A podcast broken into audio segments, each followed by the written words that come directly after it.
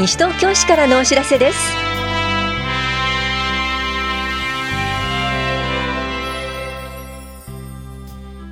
今日は図書館全館休館、保育士就職支援研修就職相談会などについてお知らせします。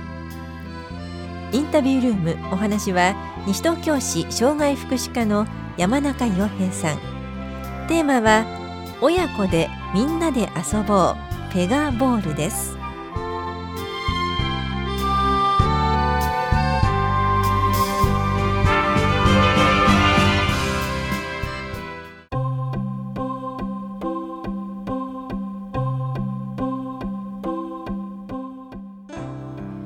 図書館全館休館のお知らせです。システムの入れ替えのため2月17日から29日までの間全館休館します。また2月16日午後6時から3月1日午前10時までは図書館ホームページが閲覧できません。ご理解とご協力をお願いします。なおこの間もひばりが丘図書館の講座室は使用できます。中央図書館からのお知らせでした。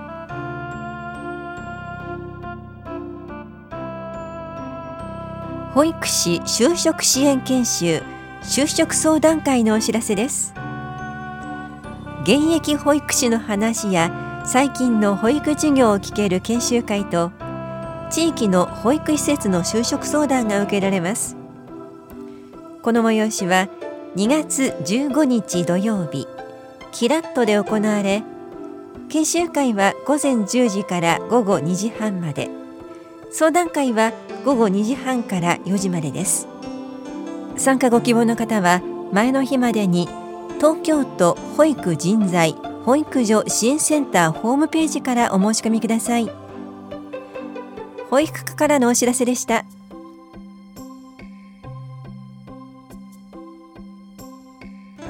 家具等転倒防止器具取り付け等サービスのお知らせです。高齢者世帯、障害者世帯を対象とした家具等転倒防止器具取り付け等サービスを実施します。家具転倒防止器具とは突っ張り棒のポール式器具、扉が開かないようにする開きドアストッパー、家具の前方下部に挟み家具を壁側に傾斜させるストッパー式器具などです。なお器具の説明が記載されているチラシを高齢者支援課障害福祉課でお配りしています。サービスを受けられるのは65歳以上の方のみの世帯と身体障害者手帳4級以上または愛の手帳4度以上をお持ちの方のみの世帯です。申請は1世帯につき1回限りで過去に給付を受けた世帯は申請できません。申請期限は2月21日です。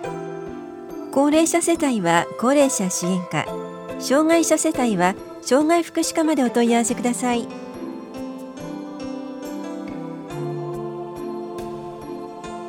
パブリックコメント検討結果のお知らせです。市民と行政の協働に関する基本方針素案について11月から12月にかけてご意見を募集したところ4人の方から11件のご意見をいただきました。2月1日号の広報西東京3面に市民の皆さんからお寄せいただいた意見を要約し市の考え方をまとめたものを掲載しています。全文は情報公開コーナーと市のホームページでご覧になれます。共同コミュニティ課からのお知らせでした。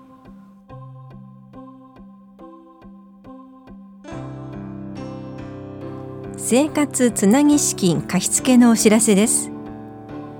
急を要する事情で一時的に金銭的にお困りの方へ2万円を上限に貸付を行います。貸付には条件があります。詳細は生活福祉課までお問い合わせください。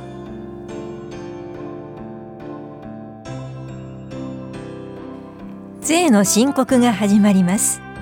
申告期間は2月17日から3月16日までです。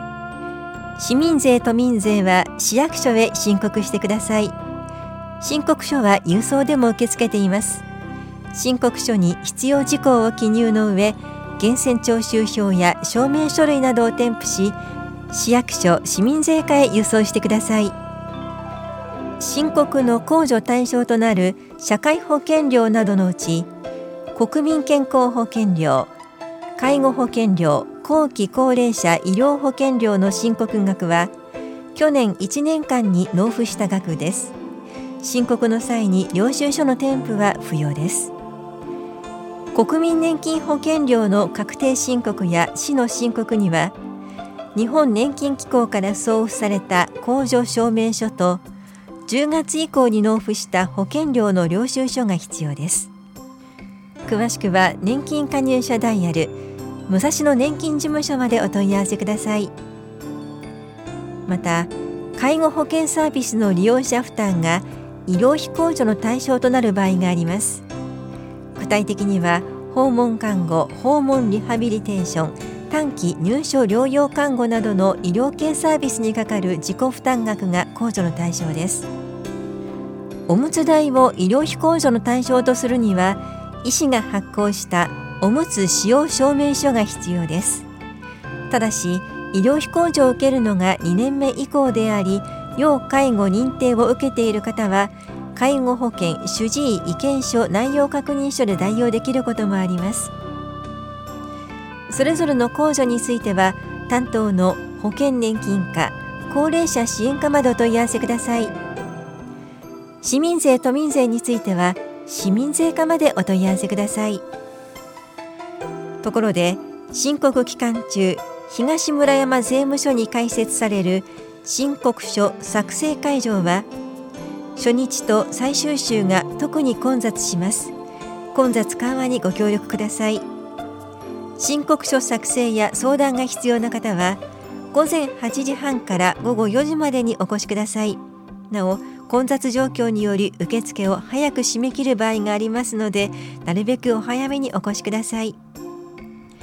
東村山税務署からのお知らせでした。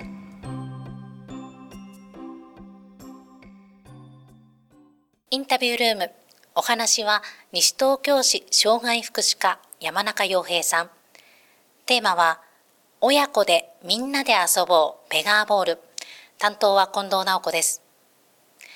3月14日土曜日に西東京市南町スポーツ文化交流センターキラットで開催されるイベントについて伺います。親子でみんなで遊ぼうペガーボール。ペガーボールというのは初めて聞きましたが、どんなものなんでしょうか。はい、まずペガーボールの競技内容についてご説明します。ペガーボールは5人程度で1つのチームを作り、2つのチームで競います。相手チームの鬼役の1人を追いかけてボールを投げ、体にくっつけます。鬼役の人が着るポンチョにはボールが簡単にくっつくようになっています。くっついたボールの数で勝敗を決定します。ボールは手のひらに乗る大きさで、スポンジなどの柔らかい素材でできています。特別支援学校をはじめ、多くの健康増進施設や教育機関で実施されています。お話を聞くと鬼ごっこと似ていますが、鬼を追いかけるんですね。鬼ごっこと違ってチームプレーになりそうですよね。はい、単純で分かりやすいルールであるため、誰でも競技に参加ができ、楽しめることが大きな特徴です。くっつくという結果が出ることで達成感を感じることができます。当日は他にもいろいろ楽しめるんですね。はい、当日はペガーボールだけでなく、風船バレーやボッチャの体験も行っています。それではこちらの詳しい日時、そして会場を改めて教えてください。はい、開催日は3月14日土曜日です。2部構成になっており、第1部は10時から11時半、第2部は12時半から14時です。なお、どちらの部も実施内容は変わりません。会場は田無駅南口より約徒歩3分の距離にあります、南町スポーツ文化交流センターキラットで実施いたします。こちらのイベントは参加対象、そして定員はありますか。はい、今回は年齢などの対象や定員は設けておらず、どなたでもご参加いただくことができます。ただし、安全面から4歳未満のお子様は必ず保護者の方とご一緒にご参加いただくようお願いいたします。また、4歳以上でまだ就学されていない方は保護者の見守りの上、ご参加をお願いいたします。参加費用はかかりますか？参加費用は特にかかりません。当日参加される方、何か持ち物は必要ですか？はい、体育館で実施をいたしますので、体育館履きなどをお持ちください。事前の申し込みは必要でしょうか？特に必要がなく、当日参加が可能です。それではこちらの親子でみんなで遊ぼうペガーボール、このイベントに関して詳しいお問い合わせはどちらにしたらよろしいでしょうか？はい、お問い合わせにつきましては、西東京市スポーツセンターまでお願いいたします。電話番号は 042-425-0505 までお願いいたします。ぜひ多くの皆さんに参加いただきたいと思います。最後になります。ラジオをお聞きの市民の皆さんへ一言お願いします。はい、今回実施するスポーツは年齢性別を問わずどなたでも楽しく遊ぶことができます。親子やお友達で、皆様でご参加いただけますので、ぜひお立ち寄りください。ありがとうございます。インタビュールーム、テーマは親子でみんなで遊ぼうペガーボール。お話は西東京市障害福祉課山中陽平さんでした。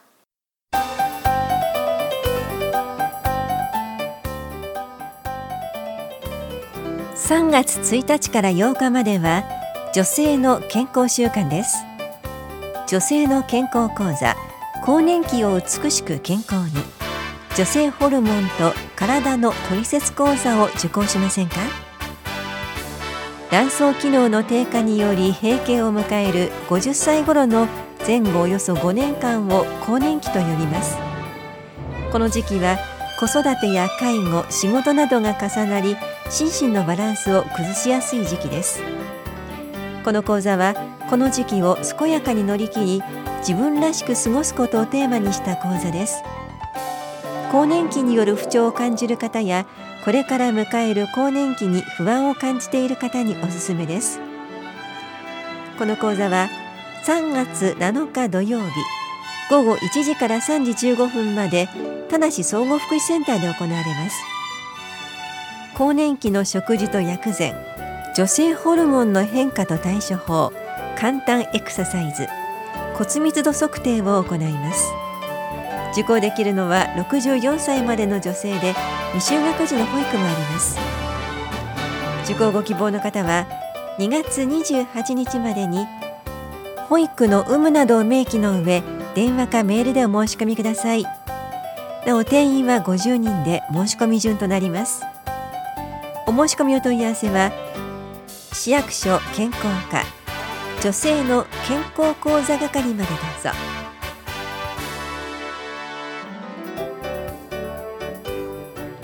この番組では皆さんからのご意見をお待ちしています。 FM 西東京、西東京市からのお知らせ係までお寄せください。また、お知らせについての詳しい内容は広報西東京や西東京市ウェブをご覧いただくか、西東京市役所までお問い合わせください。電話番号は